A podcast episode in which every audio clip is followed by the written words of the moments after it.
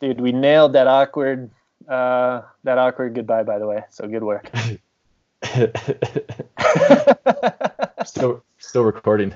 I know. This, That was- this is gonna was become by your, this is gonna be your this is gonna be your intro. It might be. It might be.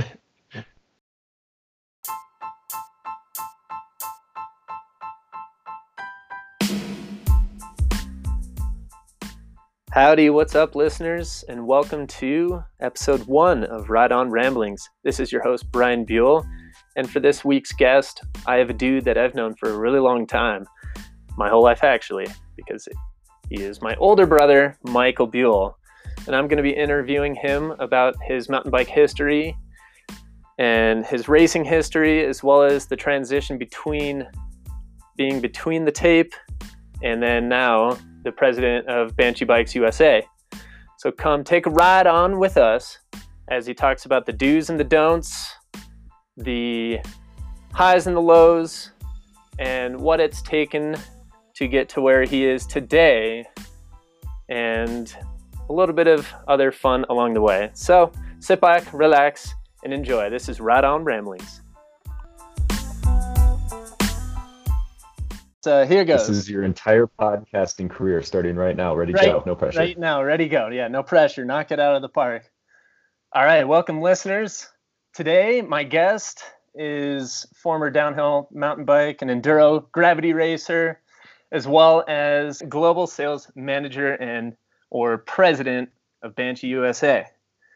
And he's also my brother. This is Michael Buell. He'll be rambling with us today.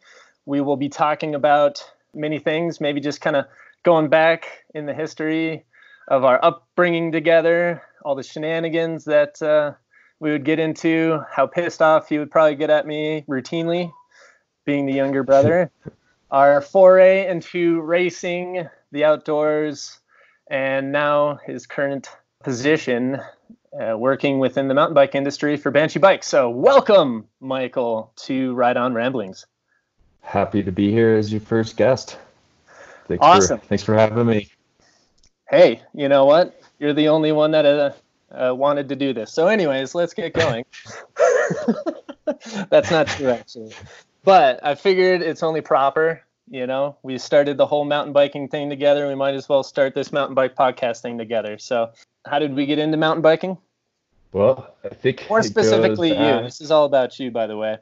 This goes back a lot longer than probably we even really remember. We were lucky enough to grow up in a rad place in the Colorado Rocky Mountains, and you know, you introduced me as the older brother, but I also had some older older friends in the neighborhood, which was pretty awesome because we basically started riding our bikes for fun like as soon as we could. I remember like some of my youngest memories are just ripping laps around the garage the little like bank corners, which I don't even think we fit around now. Like on anything because it's like not there's not actually enough room to ride. But when we were kids, we just like ripped laps around it all day, and then that progressed to making little tracks in the yard. And then we got a little older, went up and started building tracks a little bit further up into the woods.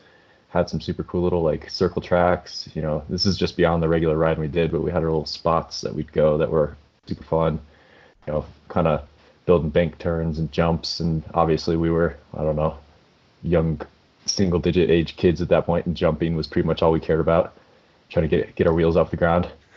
Started pulling some tricks and then we had the devastating moment where one of the neighbors decided to destroy our track and break all our tools for some reason because that's what you do pick on kids. I don't don't know why but he didn't he didn't like our didn't like our situation there so we just took it as uh, encouragement i think and moved a little bit further out into the woods built a better track it gave us a good way to ride between. Kind of got our cross country riding at the same time, so we could go back to where our jumps were. Pretty much, we rode rode our bikes like every day, whenever we could, right up until about the time we got our driver's licenses. And then, so I guess we were either riding or fishing. That was that's what we did. We rode bikes and we fished.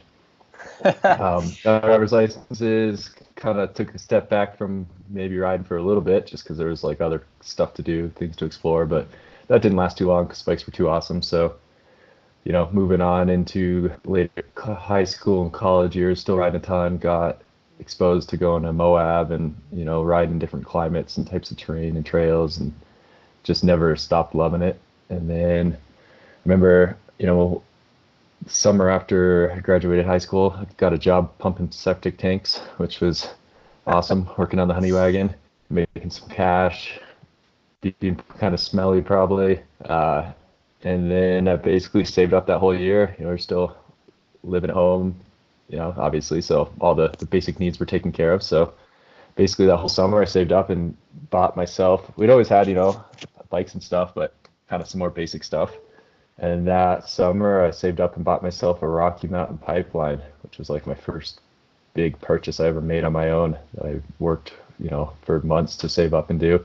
Just for a moment, I'm gonna I'm gonna interject here. So yeah, up until the pipeline, we were rocking what types of bikes, and uh, what did that pipeline was, purchase do for you? Well, I guess I should go back a little bit further. I got my first five speed when I was sometime young. It was a Christmas present. I remember looking out under the tree in the morning and like basically lost it. I was so excited. It's got a five speed. It was an old, what was it, Huffy probably. Thing was sick. It, it didn't green. have a shock or anything. Yeah, I remember our, our friends uh, the Hickeys got some uh, some bikes when we were younger, and they had shocks on them. I remember hopping on that and just like running into things just because you could, and like feeling that front wheel move out of the way. That was like the coolest thing ever. And then we kind of got into some uh, some. It was, I had a GT Avalanche. That's what it was. GT Avalanche SE, I believe. Back, this would have been late '90s. That bike lasted me for a few years, all the way up until 2002. So that's basically what we were ripping. I don't remember exactly what you had. You had maybe a Giant or something similar, maybe another GT. So basically, just like old school hardtail bikes, which is essentially the gravel movement, which is starting over again. Like these new gravel bikes, if you can compare them to exactly what we were riding, we just called them mountain bikes in '99, I think, with the exception of some new disc brake technology and stuff. But geometry and everything is pretty much just like the classic mountain bike. So that's what we were doing when we were hitting all our uh, all our jumps and everything in the tracks that we built in the woods. Is basically just just these old like essentially what is like a cross or a gravel bike now, trying to get some super sick flat tabletops and and bar turns going. So then yeah, stepping into that uh, that Rocky Mountain pipeline was like a total game changer. You know, and I was saving up. I was going off to college at CU and was like super pumped about all the urban riding I was gonna do because I've been watching all the like New World Disorder movies and like everything, everybody hucking all the stair gaps and stuff, and thought that was the coolest thing in the world. So got that bike with some travel, had four, five, or six inches of travel in the rear end. You adjust it with a skewer, like taking your rear wheel off. You pull the skewer to move it in between. Although I think I pretty much just put it at six inches and let it rip. Did all the super sweet huck to flats and stair gaps and thought it was the coolest thing ever. We'd be out at night riding under the lights till midnight, just like trying to see what we could jump off of basically again, getting back into that whole scenario. And that and bike is... kind of was the start of my serious riding in a way, as far as like kind of taking it to that level beyond just like just trail riding, you know.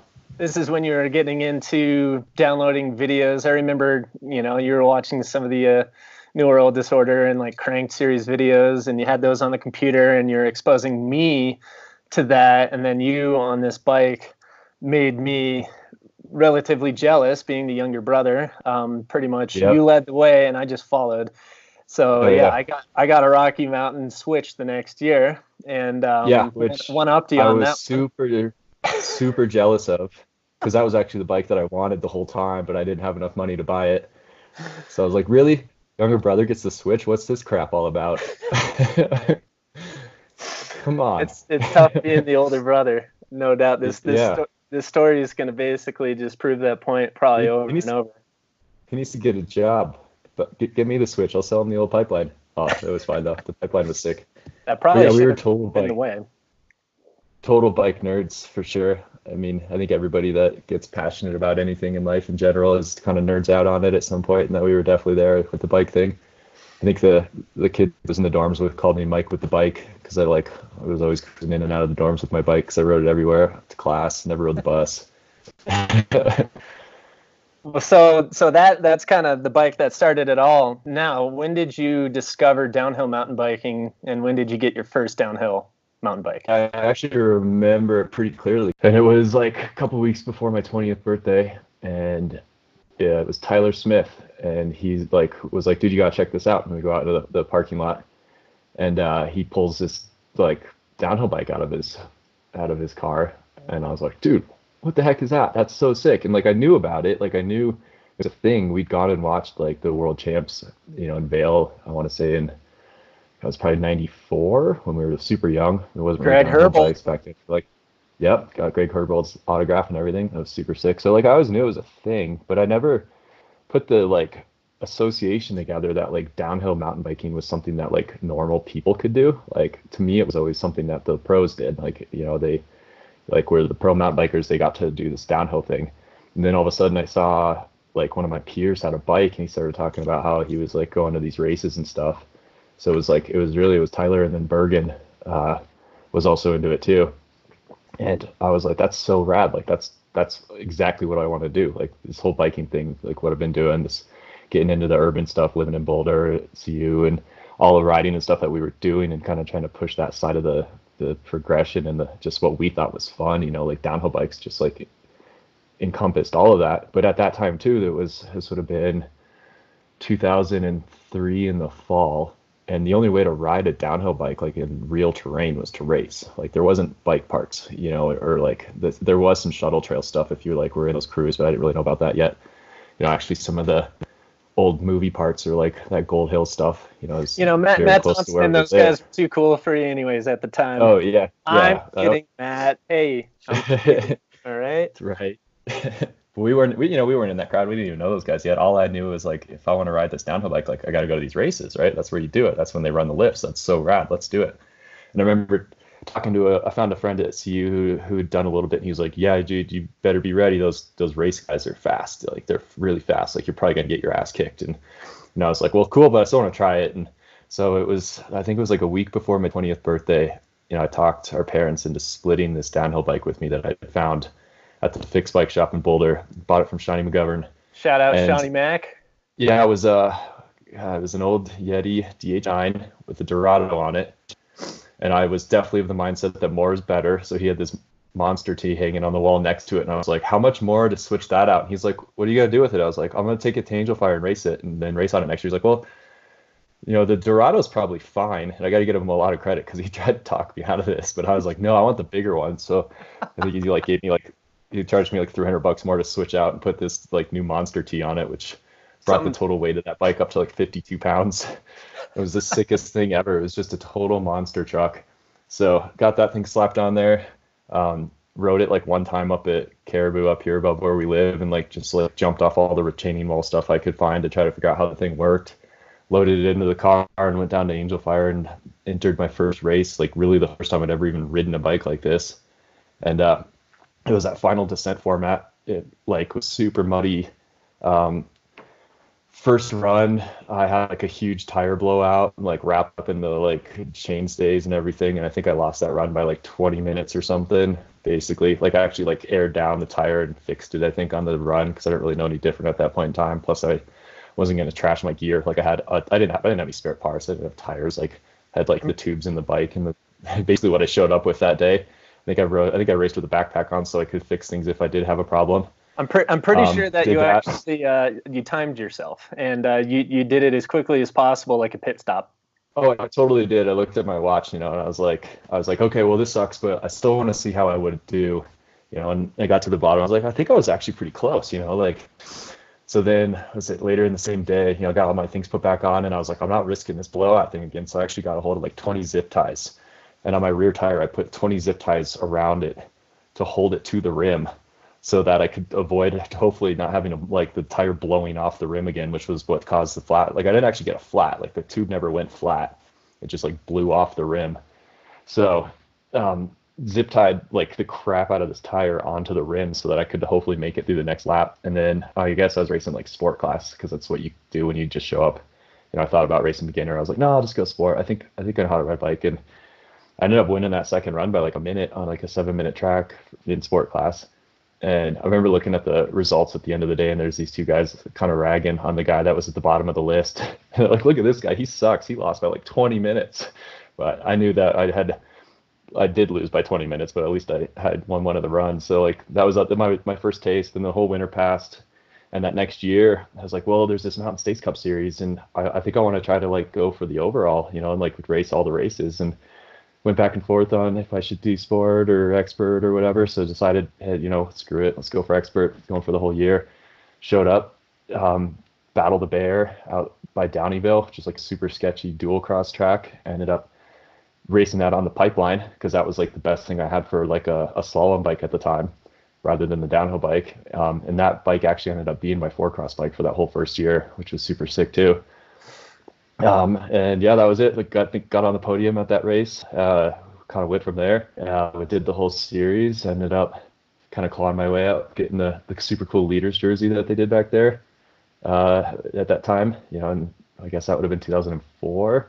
Mountain States Cup was like kind of growing into like its like heyday there for a little bit back when it was you know kind of like one of the premier like grew into the premier series there once the national series dropped down so it was pretty fun to do that whole tour and you know I think I did the first race or two kind of solo-ish and then it was right about that time that you were like hey I want to play and started showing up and coming to these races too and you got that that uh uh, geez, the other Rocky Mountain Slayer, and started racing downhill on that. Got you, we got you set up with the Super T on the Dude, Slayer, was, which is I was just, just about to say not the Slayer, not the Slayer, is the Switch. Oh, you got the oh the Switch, yeah. so when when I put the Junior T on, it, it was, was a Junior on, T. Yeah. Oh was, yeah, yeah. It was the Junior T, but you know what? Toss that sucker on. I felt invincible. I thought I was going to dominate the world, and uh, yep. I had a very, very eye-opening experience at Angel Fire, my very first ever race, and uh, yeah, just, just like you, just was got my final descent. Was it the final descent one, or was it the summer one that you came was, down to? It was, it was the very uh, like first race of that that next year, and I okay. got my butt handed to yeah. me. I think I think I was rocking like a 90 millimeter stem on that sucker. I actually think that I put like a 90 or 100 mil on for some reason in comparison to like the 70 or 75 mil that I had on there. Um, not to go down the rabbit hole too much, but I think Tyler Smith and Bergen Parks were having a little bit of fun with me with that one. But uh, I showed them years later. Yeah, right. Uh, we'll we'll get back to so that's kind of how you started your your career. You know, yeah, it was just kind of game on from there. And uh, yeah. basically a late start too. You were almost 20 years of age when you know you really kind of found that you had a ski racing background, so the gravity oriented world wasn't too foreign from you. It was just on a bike instead of on boards. So yeah, totally. Uh, and that was just, part of it, you know, going to college and just missing having something, right? Like that whole freshman year in college, I was like, I don't really know what I'm doing. We've always ski raced. Like there's always been something to train for, something to like work towards some competition in life. And so it was like super natural to flow into downhill from that because it was just like it filled that void and that, and also, you know, gave, we had a total like head start because of the skill sets that crossed over from skiing. You know, it's an it's an incredibly similar sport in a lot of ways on like how you actually train and race and the mental side of things and the vision and all of that that kind of translates into bike. So it definitely gave us a leg up as far as jumping in and you know being able to compete pretty quickly. So that was cool. That's a good point to bring up there. And then so like, yeah, after that was pretty much just game on. You know, you, you joined in, we started traveling and racing, and that was like the heyday. That like the the most fun thing I think of my whole career was showing up for these these events and these places that we've never been to before. And for some reason, we always had it timed for no like it was probably just total coincidence. But I remember we'd pull in like 20 minutes before dark to like every race, and we just like spill out of the van, and we were getting usually with like Bergen and Tyler, and uh, we just like put on well if we were smart we'd grab a headlamp usually we weren't smart enough because we are you know like 18 to 20 year old kids.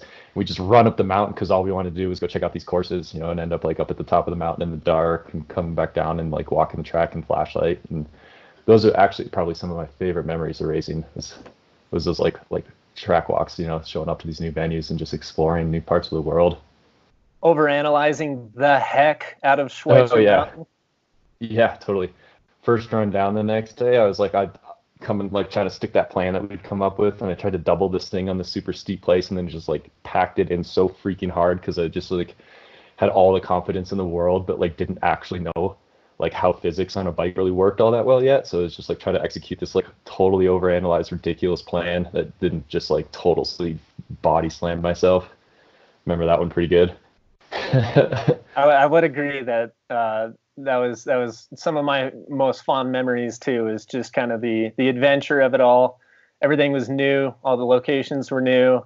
pretty much everywhere we turned up, it was just a new experience, uh, and yeah. and it was the heyday. That was 2004 and yeah. 2005 when we were kind of you know really just traveling on a shoestring, living out of tents. I mean, we did we lived out of tents still for our whole career, but.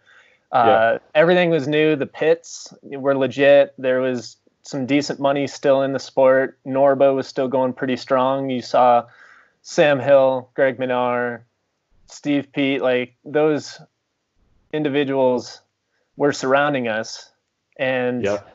they were influencing us.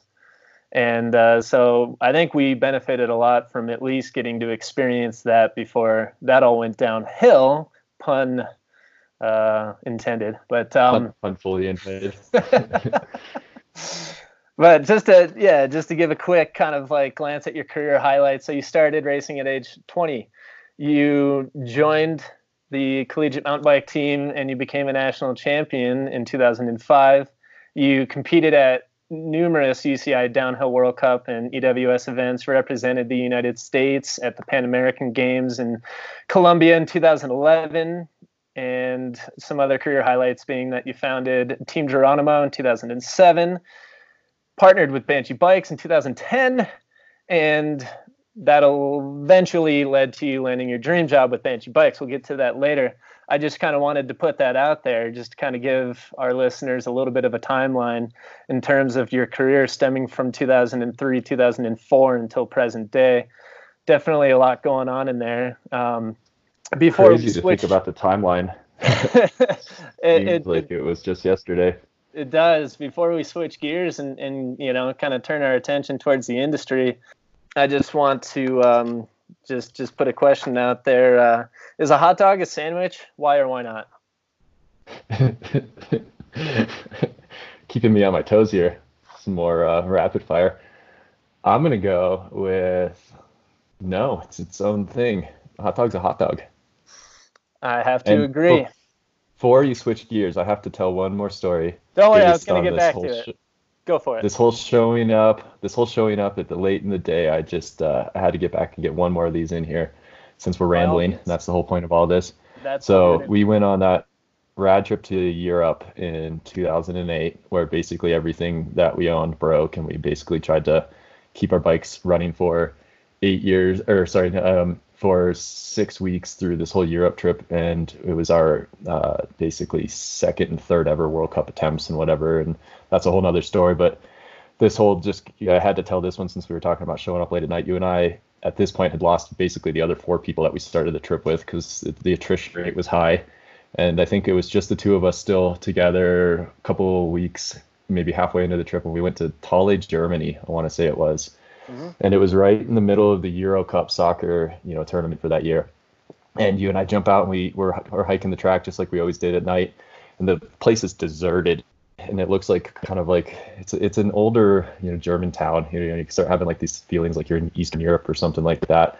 There's no one around, and we can't really understand what, why, what's happening what's going on like where is everybody like is there something we're missing here like this is just kind of weird and eerie and then all of a sudden it just starts like sounding like the whole freaking countries exploding. It sounds like bombs are going off everywhere.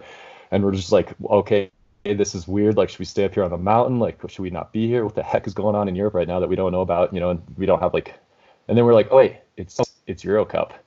Germany must have won. And then all of a sudden, everybody's spilling out of the bars and restaurants and houses and everything, and they're all honking their horns and driving up and down the roads and like just bombs. Like it was the it wasn't bombs, it was fireworks. And so then you and I ran down, we jumped into our rental car and joined in the like celebration. We started cruising up and down the strip, honking our horns, cheering with everybody. Germany won the game.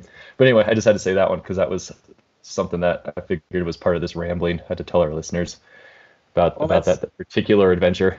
Let's seems, uh, seems let's expand. Let's expand upon let's expand upon the European adventure, but just kind of preface it a little bit. So you said that was our second and third attempts at uh, World Cups. Our first ever World Cup attempt being 2006, 2006. up at Mount St. Anne. We weren't even yep. we, we, weren't even professionals then. There was this class called semi pro. Yeah, and... but we totally made a clip and synopsis because they were filming Nathan Rennie, and we just so happened to slide into the clip at one point. So we totally got some fame out of that one. Thanks, uh, Appreciate yeah. it. Yeah, like how nobody prepared- knows us except for just us. We're like, oh, that was one of us. How unprepared were we were we for that? I mean, that was an incredible eye opener, huh? Yeah, that was definitely a huge learning event, you know, and we showed up probably completely over our heads, you know, underdogs. We were still technically semi-pros, but we had got in to, you know, decided that was the direction we wanted to go. We wanted to try this whole World Cup thing. That was our goal. So we're like, well, here's a North American event. We can get qualified for this year. I don't remember if we did it through a trade team or if maybe we just didn't need points that year. Um, there's probably a reason why they require points now, so they keep the clowns like us from just showing up and trying to race. But We were You know, serious clowns that year, we- man. It was you know- it was not good. that, we were so we were on Rotex then, right? I think that Yeah. was the, the first year that we were on the full production Rotex, probably. The Shout out, again, shout out to uh, John Sullivan Yeah. for, uh, Yeah. for getting us uh, our first mountain bike sponsorship through Rotex Yep. Cycles. super awesome bikes. It was a great, great ride. Um, yeah, we showed up and sleeping in the parking lot in Mount St. Anne, like the only people camping at the World Cup, and just like what we just thought was normal. You know, we had our little village with our like little Colorado crowd, like the far off parking lot where security guards weren't going to kick us out because that was usually our like entire challenge. Like I think that was actually harder than racing sometimes at some of these events, especially on the East Coast, was figuring out like where we could camp where we weren't like kicked out like vagrants. You know, and the, the security guards telling us, "Well, why don't you just get a hotel room?" And we're like, "Well."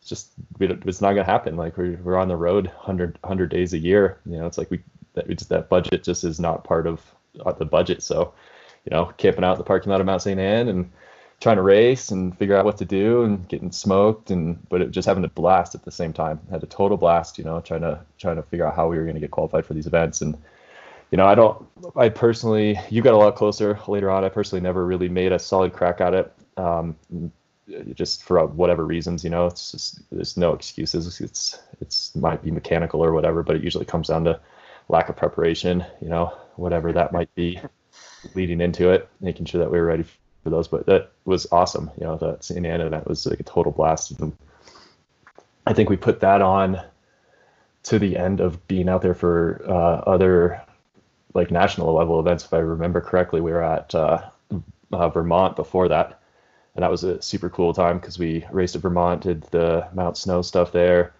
Um, we had been out at Plattekill earlier in that trip. That was like a huge, just awesome. Like I don't know, I think we were on the road for like six or eight weeks for that one too, cruising around in the suburban. Um, U.S. Open. yeah, I remember actually that one we got to meet uh, Brendan Fairclough and uh, Clay Porter and Ben Reid because they needed a ride from Vermont up to St. Anne. You Um, guys are welcome, by the way. Uh, a formal thank you in the in the mail for that Right. one. I think they did. I think we ended up. We still had one of their, one of their prizes or something that they won at Vermont that we never got back to them. Some like one of their mugs or something like that. Because it was us and Dave that. Camp had his little his little sedan or whatever it was. And we had the trailer and we packed that box trailer like literally like you know you, when normal people like pack a trailer. And then we pack a trailer like where you put the first level layer in, and then you just put everything on top of it. And we are like, well, you guys need a ride. We'll figure it out. So we squished them all in there. We were in the suburban. We're driving between uh, we're driving between Vermont and St. Anne, and we had the little DVD player thing in the suburban. And we went to Bromont first to stop over in Bromont, and I just remember it being hilarious because Clay's in the back seat, and we put on one of his movies, and everybody just starts like razzing him, and be like, "This is the worst movie I've ever seen," just giving him a hard time, which was hilarious. At least we thought it was hilarious. He probably doesn't even remember, but That's why that's why he didn't like us. No, I'm just yeah. yeah, that was a good time. Yeah, so we all went up, hung out in Bromont for a couple days. Um, had a great time riding, just seeing new places. Went off to St. Anne, gave it our best.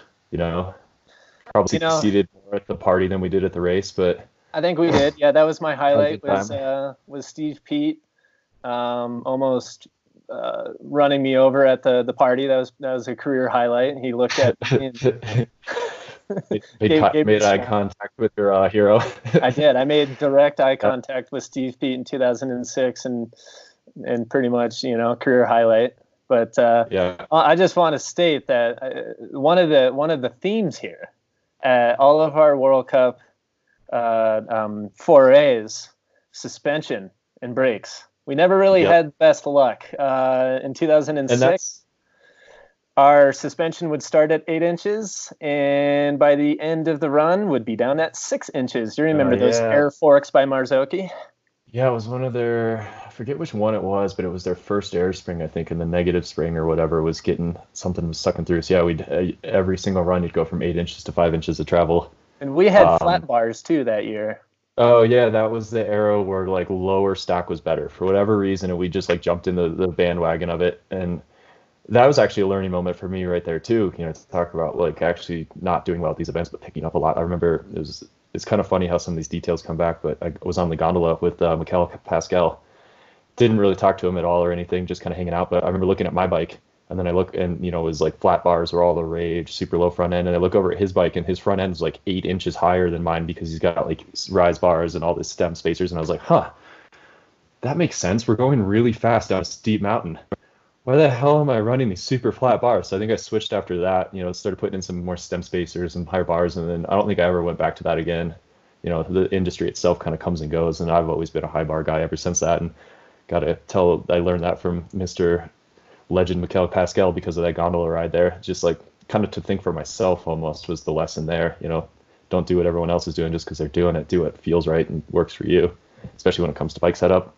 But it's funny that you segued into that because that was one of the things I was thinking about that I wanted to touch base in this this episode is uh, kind of the just the whole if I could pass along anything to like the, the current generation of riders, you know, it's it's free isn't always best and if you're really trying to compete at the top level, like understanding the equipment that you're committing to is massively important.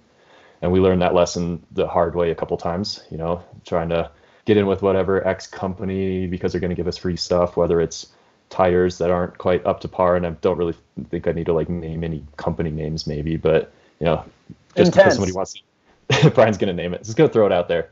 And maybe we should tires actually. anymore. Well, and we could talk this about is right on ramblings. Why do we need to be PC right now? Nobody's paying yeah, me to do anything. This is the type of stuff that people do need to know. But there's a reason for it all too. Like it wasn't in it. Again, it's just more lessons on all this, and this is why I wanted to pass it on. It's like before that, Intense had a badass four ply tire, and we're yes. like, cool, they've got good tires. Let's commit to them. Yeah, and we could have raced on those, and that would have been sweet. But that next year, unbeknownst to us, they switched to this new two ply system we spent basically our entire year trying to mount new tires with you know we had like this crazy air compressor system because we figured out we had to i think we basically flatted out at half the events that year um, and i think st anne might have been one of those where we were racing on those tires and they just were not up to it maybe it was the next year i don't remember exactly but. Awful choice on our half you know we should have just stuck with tried and true maxxis or whatever even if we were paying for them out of pocket or pulling them out of the trash can at the world cup events where there are other people's used tires which we we're definitely famous for doing as well I'm sure we're not the only ones. No. Um, other ones was Marzocchi, you know, the, that that 0506 Triple Eight was sick, you know, and then we got into that Air one. Should have tested it. Didn't work right. We had more the only ones with problems that year. And then, you know, after that went back to the, the the regular, you know, old school coil one. That was awesome again. It was great fork, but we didn't get onto the right one that year. You tested out that Kawa fork at Keystone, kicked a butt. It was like your first like pro like podium, I think. I think you won qualifying, got third. You're riding this prototype Kawa fork. And we're like, well, if it worked that good, let's do it. You know, they, they got something going on here. This is awesome. And then the next year, the forks we got were nothing like that prototype that you were testing. And we take them to Europe, and all of a sudden we're in Europe. And that's another thing. Make sure you work with companies that you actually can get support, whether it's at the event or at least at like a local bike shop or something. So we're over there in Europe, and Kawa forks like were pretty good for like I don't know the first couple days, you know, we were getting used to them back in Colorado, but then the bushings just like completely were gone, you know. So all of a sudden, then we're riding these super unpredictable forks that go from like you might get one inch of travel, you might get six. You didn't really know, just really didn't make it easy for pushing on the confidence. And again, like not like we were saying earlier, it's not making excuses for like our not performing at these events, but it's just like the lessons that were learned as far as like that when you're trying to ride at that top level, you know, free is not always best. Sometimes it's it's better to go to a few less races so you can afford to be on the gear that's actually going to help you succeed. And that's a big part of it, something that we learned the hard way there. Another thing that happened over on that Europe trip, and our, we were riding like the same schedule, so all our bikes like it was funny. I remember saying like we are talking talking about it on some of those long drives like to Germany. It's like, all right, so you just broke that part. So that means that part's to break on my bike like tomorrow. And then I just broke this part. So it's about to break on your bike because they seem to just like be wearing out at the exact same rate. And we had those, uh, we had the avalanche shocks on our uh, Rotecs, which is a rad shock, very very good shock. The shock performed great, but what we didn't know was the way that that Rotec full floating shock works. You know, which is an awesome design, but you can't really run it with a remote reservoir shock because that hose flexes every time the bike compresses. And we didn't think about that you know that that design is designed so that there's a fixed point and so that way that hose you know to the remote reservoir doesn't flex because it's like coming off the fixed point. The other side is moving. On that rotec both sides move so there was no place to mount the hose where the or the reservoir where the hose didn't flex. So where were we that was like it's that place with all the huge jumps in germany where they used to do the the race it was I'm trying, i can't remember the name right now winterberg was that no no, no winterberg no, no, was sorry, the one not winterberg um yeah, yeah, yeah. Um, uh, I forget, but yeah, it was it was kind of a Willingen, Willingen. Yeah, yeah, yeah, well, yeah. And uh, it, I think it, it was right about that time. Both jumps. of us lost our shocks.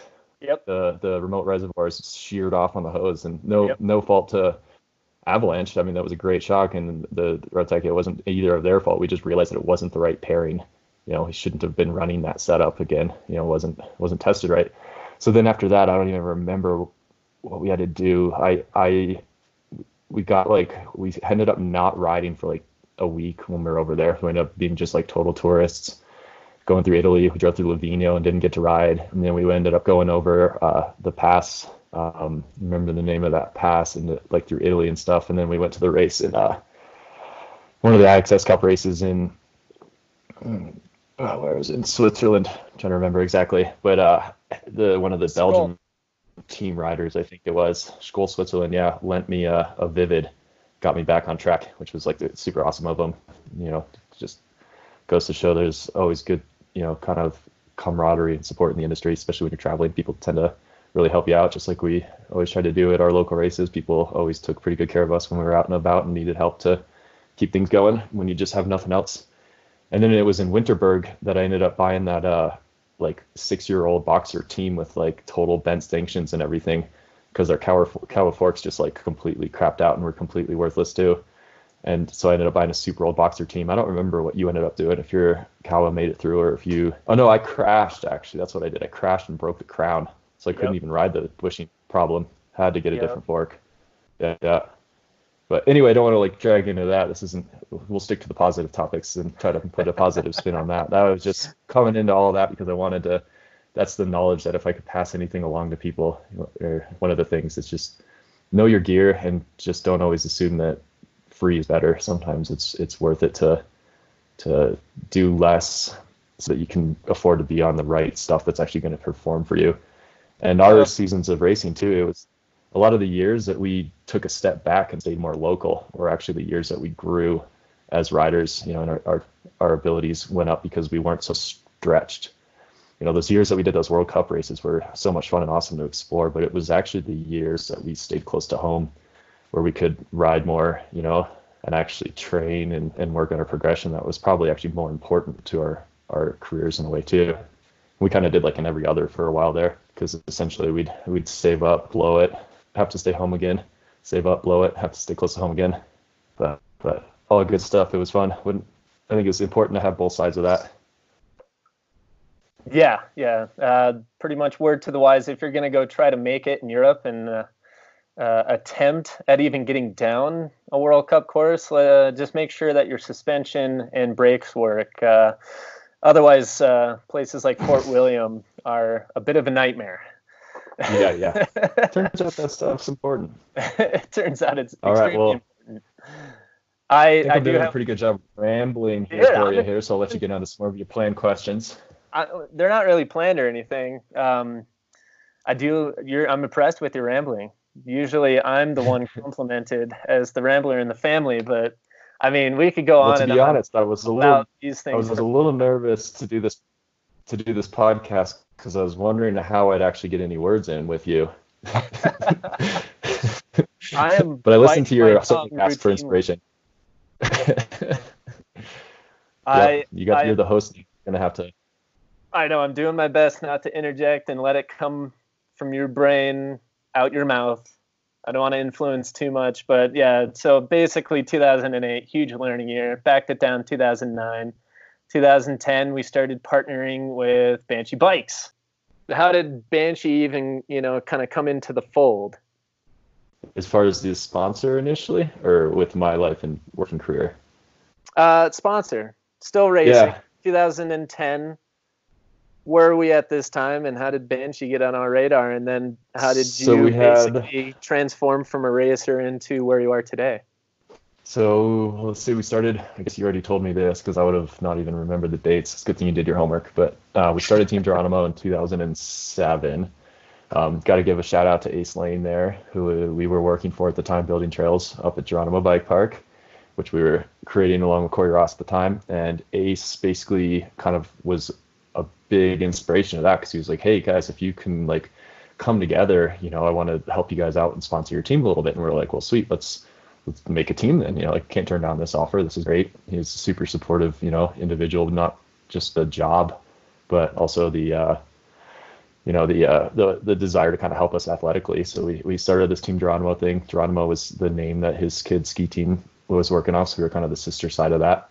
Basically created this team. The first year we were with uh, we kind of had a split thing going on where we were with Rotec, uh, you and I, and then the juniors were on uh, something else I don't even really quite remember at the time the uh, Rotec stuff was awesome. Zumbi, Polish brand. Zumbi. Yeah, that's right. The kids were all on Zumbi through Corey's connection. Let's see, we got to the point where Sully with Rotec didn't have frames for a year because he was kind of working small batches and stuff. So that one kind of just sort of ended due to sort of that logistical thing. You know, we always loved those bikes a lot, but we needed fresh bikes, and he was a couple years out, I think, on making another batch. So that year was we were gonna be with Nicolai, but some there was just too much logistically to kind of pull that together. So we called up uh, Willie Warren, who is also a pretty huge inspiration in our, our racing career, I would have to say. You know, just sort of that like super high energy, you know, inspiration. He was always the dude at the events having as much or more fun than anybody, you know, which I think you and I both always tried to sort of kind of like have that same energy to a point. And so he was doing all the Kona stuff in our region and we were like at the 11th hour. So we were like, we called him up and he was like all for it. And so we ended up doing a season on Kona, which we I remember going to Angel Fire with you and I, and we were like riding the Kona. So we just decided it was appropriate to basically just huck everything as big as we could because that's what you do, you know, when you're ripping one of those. And I remember just yelling, riding down uh, uh, Angel Fire that first race, just yelling Kona huck at everything because we're just like trying to see how big we could go into all the rock gardens and just smashing through on. And those bikes were those they treated us awesome for a year and.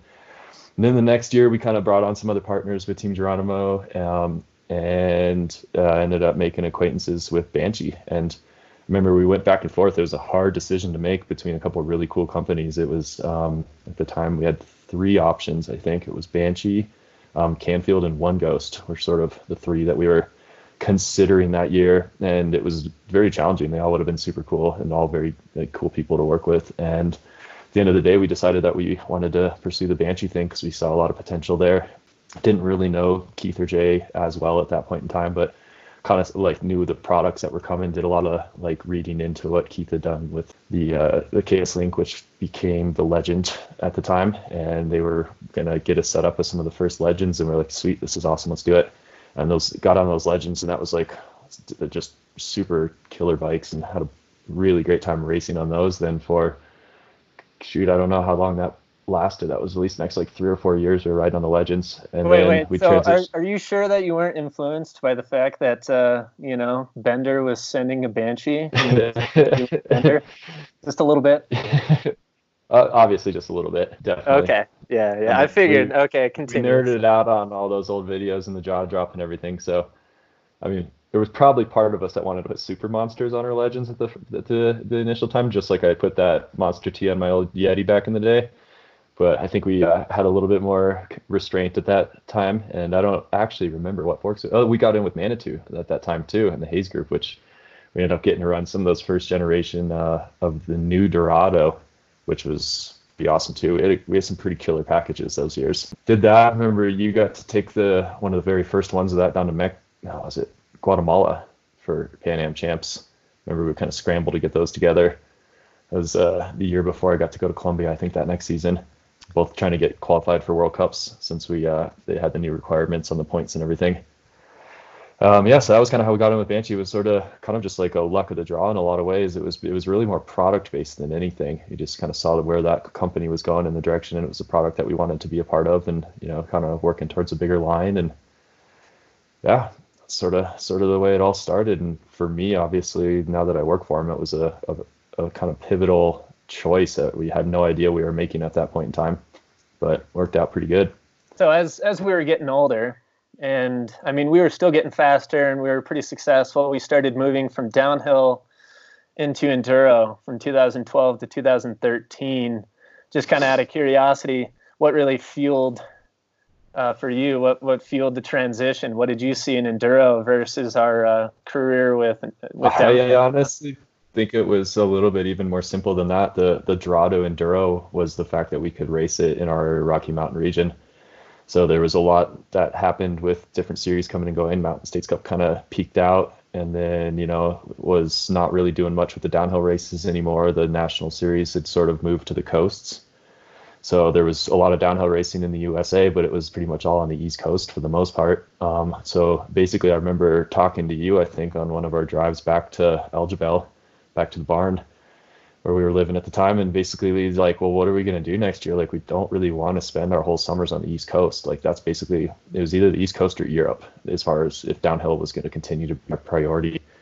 And we saw this new kind of event coming up and you know we had done one of the first ones that was it helped organize at uh Rush Schnell at um, Winter Park put together one of those first enduro events that he'd kind of learned this format from racing some of these ones in Europe. And that was one of the first big ones in in the United States, and we enjoyed it and did relatively well at it. Actually, I believe you were, I don't know if it was that year or the next year, winning right up until the very end, last stage. And then, uh, so we dropped. I was trying to give you some props. Um, oh no, I know. so I think it was just basically our transition to enduro was almost as simple as we don't want to spend our whole summer on the East Coast. Like we like it here in the Rockies nothing against the East Coast and the guys that live out there. They've got a killer riding scene and stuff, but it wasn't home for us at the time, and we wanted to kind of be in our home range. And it was like, well, we can do enduro. Seems like the companies, you know, Banshee was all for it because they saw it as a growing kind of market for them. Um, so we got in. That was kind of when the the Spitfire V1 was our first bike, and then we got into some Rune V2s after that, and so that's right when 650B was becoming a thing. Actually, we had that initial Prime too, which in hindsight we probably should have just been racing that one, you know, originally. But the Rune was also a, a rad ride too. So we got on those Rune V2s with the 650B wheels. That was kind of where things really started taking off for us. And yeah, really, it was just because we wanted to be in Colorado and the Rockies and ride in our mountains. And I think that's really where enduro started picking up for us. It was a I bit of a uh, socioeconomic decision, if you will it was a little bittersweet, I think, for all of us because I think all of us really had a ton of passion and still do for downhill, but it was just almost more based on logistics and just reality of what we could do. You know, and it was sort of like exactly that. It was like spend all summer on the East Coast racing downhill bikes or just give this enduro thing a try. And you know, I think also yeah, we kind of as team managers at the time saw it as maybe a good smart move for for sponsorship as well, as far as kind of continuing to grow our support level, because that's where the companies were pretty eager to support was in that enduro realm. I'll I'll be honest here, Michael. I uh, all I saw were dollar bill signs. I just like a moth to a well, fire, man. Much, I was just right in there. That's that's I'm yeah, joking. that's the cycling industry in general. I mean, it's just it's just tons of money everywhere. I was trying to figure out how to make a career. Basically, I I, I did actually consider that. I, I thought, hey, maybe I could actually get paid for this sort of thing but yeah. well, that was just a small did, part of it. That was a small yeah, part.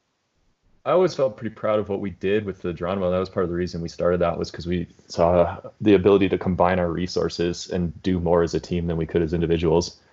And you know, we never never really like made anything, but we got to the point where we were supporting ourselves on the team. And you know, at the end of the year, you know, once we'd sell off all our equipment, maybe be able to like pay off credit card a little bit.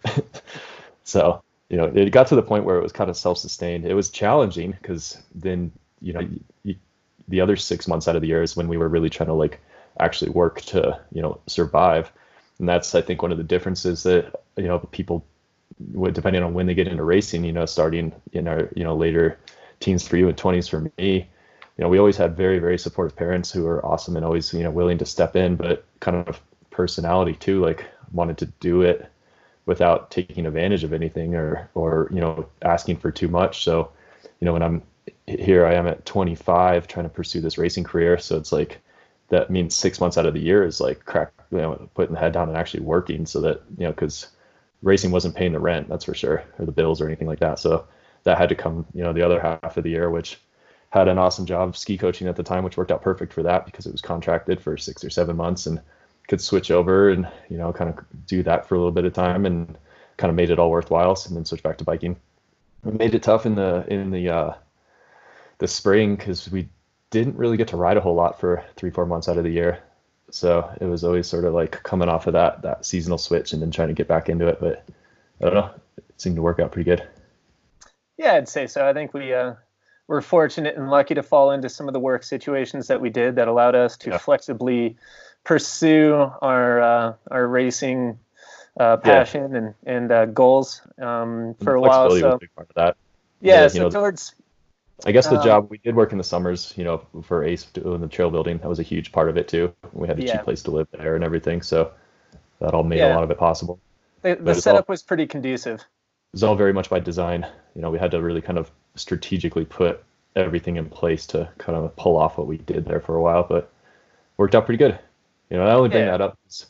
you know, it's it's something that everybody has to go through at some point in time. You know, it's everything's carefree and happy when you're 18, and you know, you know, mom and dad's stocking the food with or the fridge with food. Once you're out in the in the world, I think you see it with a lot of athletes. You know, where they kind of have those like those years where everything just comes so easy, and then life starts. And it's I'm always impressed when you see people that actually can make a full career out of it. Just you know, because of you know knowing what we know as far as what goes into it you know, and managing a team was definitely there was we had some glory years where we didn't have to manage, and those were the best, you know, because it just takes so much like pressure or no, no, just pressure. It's just time. It's all just time. It's really what it time comes down to. Time and preparation, uh, for sure.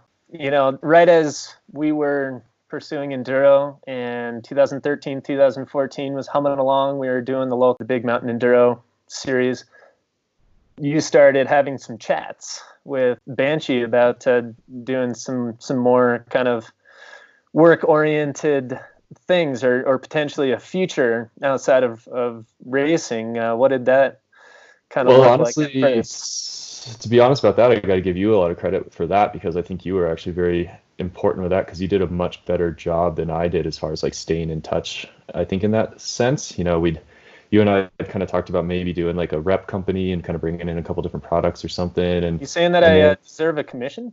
I do I get believe interest to... that the, uh, the the the bike equipment that you're currently riding is probably a little bit of that.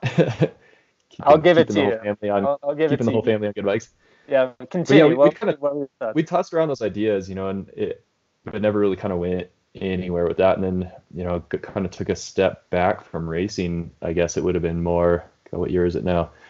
2014 ish, 13, 14. Kind of, I started sort of wrapping it up a little bit. You were still maybe doing a little bit more than I was, but kind of was taking a step back, decided to just kind of do some more stuff in life. I wanted to have some time to do river trips and I was getting into kayaking and had had a blast racing, but just kind of, you know, decided that I wanted to spend more time with my new wife at the time, Sandy. And, uh, get away from, you know, just spending all my time at the races. You know, we were kind of starting our new life together, and you know, so that was part of it. You know, it's just kind of like just life happens type of thing, but it was all good stuff as far as moving into that next thing. And so, kind of took a step. I was really was away from it for a while and just kind of figuring out where to do. We had the opportunity to buy a house, which was you know big step, you know, in the right direction, but it kind of also meant being a little bit more serious and making sure that there was consistent income coming in to pay those mortgages. And that's just the life side of life. And uh, kind of looking at different options. And i remember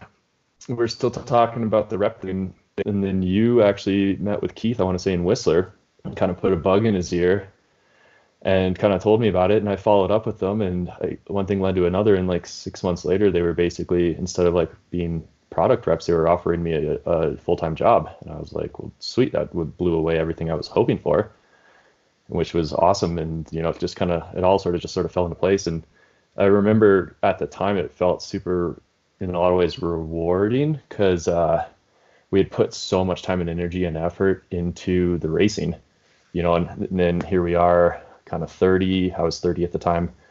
We had just gotten married.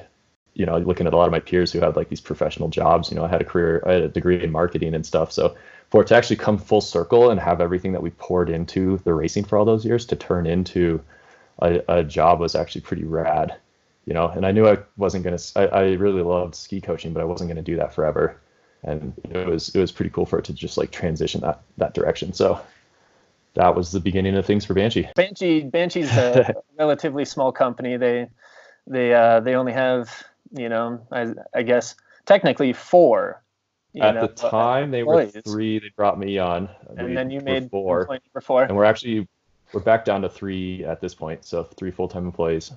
So yeah, you, you guys all have to kind of wear different hats uh, from yeah. time to time. Just kind of going over the last four years, you know, w- what are some of the things that you find yourself doing on the day to day? You're in the mountain bike industry now. You're stoked. You kind of landed your dream job uh, it's it's super rewarding to see where the racing has taken you full circle. Now, now, where do you find yourself traveling to, and what are you doing, you know, day to day throughout the year? Well, it's kind of yeah, it's super cool because you know, as far as the traveling, start on that. You know, I did some more mountain bike coaching after the fact, and then with Banshee, so it's it's been really fun to go back to some of these events from a uh, non-competitor side of things, and I, I really enjoy being at some of these events, kind of as a uh, as a job, you know, like kind of there to promote a product or to, you know, be with team racers or whatnot. So have got to spend, we didn't go last year, but two years before, got to go to Crankworx Les Gets. So got back to Europe, you know, kind of in a totally different capacity, you know, being there and just being able to kind of relax and, and, and not have to compete, but kind of just take it all in in that sense. Domestically, do some demo stuff this year. Hopefully, some more stuff will pick up now that we've got a new product to push. But for a few years there, teaming up with uh, another Colorado company, which is where I'm based, but we'd team up with MRP since we're such a small company. You know, need to sort of pool the resources to be able to get to some of these events and super fun going out to like Sedona and Moab and Fruita and getting to just hang out with like people that are in a again a completely different part of the the industry. People that are just riding for fun and being out there with people that are just riding to ride and going to these events and getting people set up on bikes and trying to help everybody have a good time and so that's kind of where the travels have gone. Beyond that, you know, it's a job like any other. We always kind of joke about this because you'd be like, "What are you doing? What's what's going on? What's so fun in the mountain bike industry right now?" I'm like, "Oh, just working on you know like spreadsheets and inventory management and updating my uh, you know uh, software here, and I got I got to do some counting reconciliation, and so you know it's it's fun because I'm I'm definitely using everything I've learned over the years and the degree and you know running Team Geronimo. You know, I feel like you and I got like a business education out of that as well. So you know, it's it's it's a job like any other, but the cool thing is that it's an awesome product. So that makes it so much better. And I think that's one place where I'm super lucky to have the job that I have because it's a product that I'd like truly stand behind. And I think one of the cool, the one of the things that I can say that speaks to that more than anything is I've been riding Banshees almost exclusively now for 10 years, and I have no like desire for anything else in a lot of ways. Try to write other stuff to just see what it's all about, but like I love the product that I'm writing, so I love to sell that to other people. You know, everybody was like, "Oh, so you're salesman," and I was like, "Well, my style of salesman is to give people the information they need so they can make a choice that they're stoked on. Like I, I hate hard sales. I'm not a hard sales guy, but I want to give people the the ability to to decide if it's the right product for them. And when they decide that they're going to love it because it's a sweet product and it's awesome to have people out there enjoying it. So you're not you're not always just out and about riding a bike and slinging high fives to uh to people. There's, there's definitely a lot that goes into it it's a know? rad product and it's a rad group of people. That's what really makes it. And that's a, that's one of the big industries to work in or reasons to work in an industry that you love and are passionate about because there's there is what there is as far as any job but to like be able to work with people that are like-minded and to be able to sell a product that is awesome is super cool. And it also comes back to just the whole work-life balance and everything. You know i work for the with the two people jay mcneil and keith scott who are the owners of banshee and myself at this point.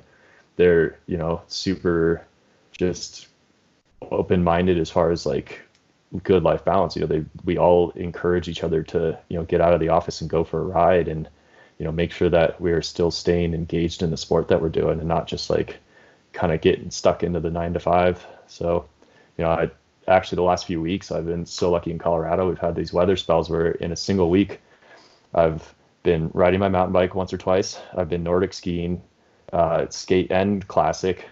I've been alpine skiing and I've been snowboarding. So I've been basically getting like just kind of rotating through the day. I make a point of just getting out of the office for an hour or two and going out and just like enjoying the world that, you know, I get to live in being here in Colorado, which is so awesome. And uh, it's kind of funny. I was talking to a friend the other couple weeks ago. Something came up about sneaking out midday for a ride, you know, which I do a lot. And for one reason, I think I work better when I come back from it too. Everybody probably knows that. You wake your brain up. But he kind of starts going into this sort of yeah, you know, it's it's it's really about you know work life balance and kind of just like kind of gonna go into like that coaching moment. And then he looked at me, he was like, oh wait, never mind. That's like your entire life. Like you've got you've got that figured out. That whole like you know work life balance thing, which is kind of it was cool to hear him say that for sure. Because you know, good friend of mine is like, yeah, I don't. I, that's not one of the things I need to try to convince you of. Like, and that's that's a big part of doing this job, is having the, the flexibility and, and living where we do. You know, and being able to to to make every day like vacation in a way. You know, it's like some people, a lot of people go on vacation to be here, and we just have to make a point of enjoying it as much as we can while we're doing everything else.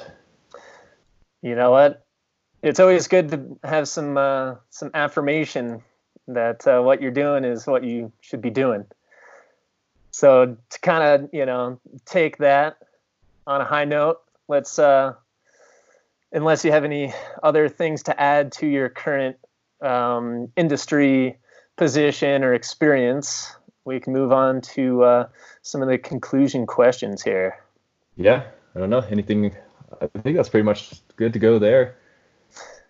Do you have any uh, anything uh, uh, anything funny you wanted to talk about, or uh, I feel like I've been like super serious here on most of my ramblings. I don't know if we need to lighten this up for the listeners you, here, make some jokes. Well, you've always been one of the smartest people I know, and so you're always relatively enlightening, and and, and anyone that talks to you gets uh, gets a good education. Uh, if they want to just you know feel like they're burning brain cells, they turn to me. But since since you know since I think uh, you know we're transitioning here, I've got these questions to where I'm going to ask these to all, all of my guests. So we'll get relatively different answers per. So it'll be interesting. It'll be symbiotic in that nature. But uh, for right now, they're just called the conclusion, the ride on rambling conclusional questions or something stupid like that. So let me know if if if you can think of anything better because that was terrible. Uh, all right, but can, all right, you ready? Yeah. Are you ready? Okay. We got five questions. Questions. Question number one. These can be relatively short answer. What does the future of mountain biking look like? I'm supposed to be rapid fire. I'm bad at these. Relatively my, rapid fire. This is my uh, weakness. Let's narrow it down. Ten years out, what's it look like? Uh, ten years out, bigger.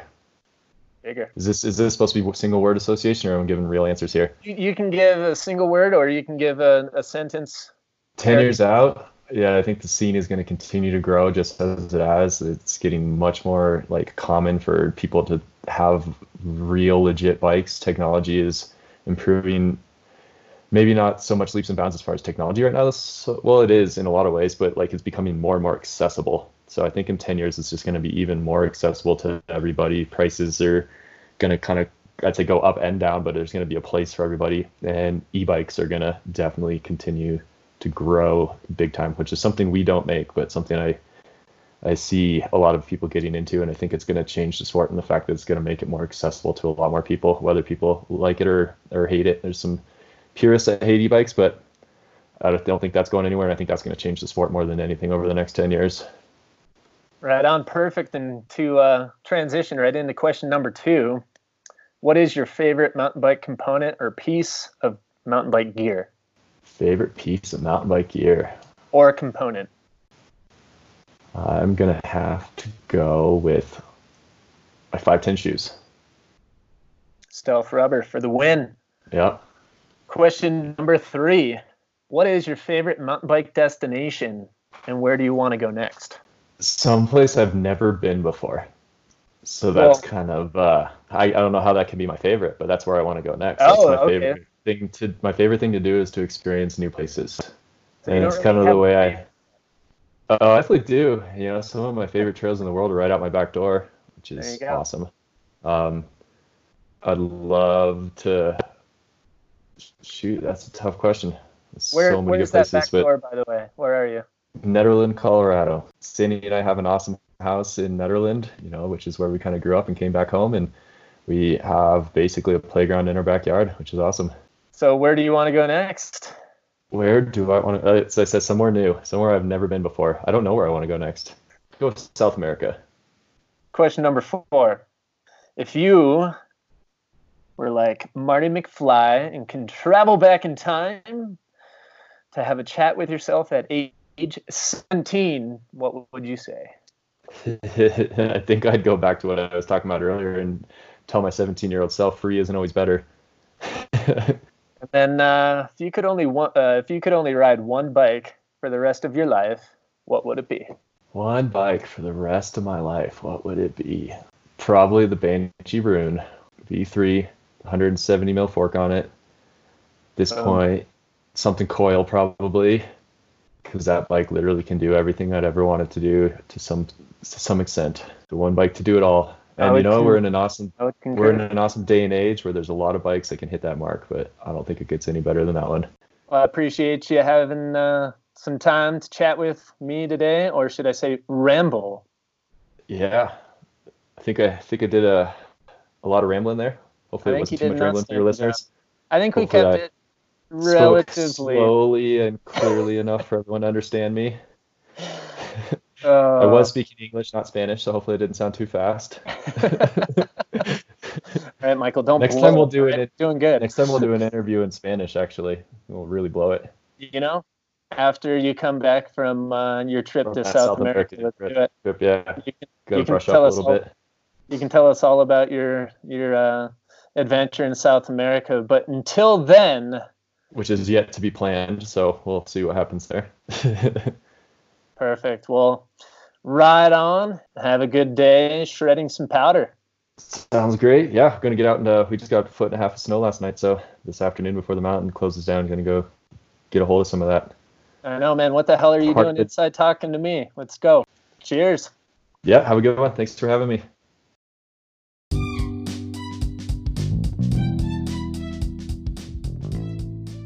Hey, everyone.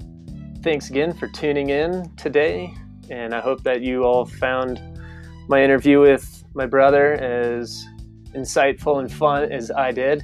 It was pretty cool to listen to his point of view as we both experienced a lot of the same things from our upbringing, our background with mountain bikes, how we got into racing, and where we've gone from there into his position with Banshee Bikes USA and the mountain bike industry as a whole.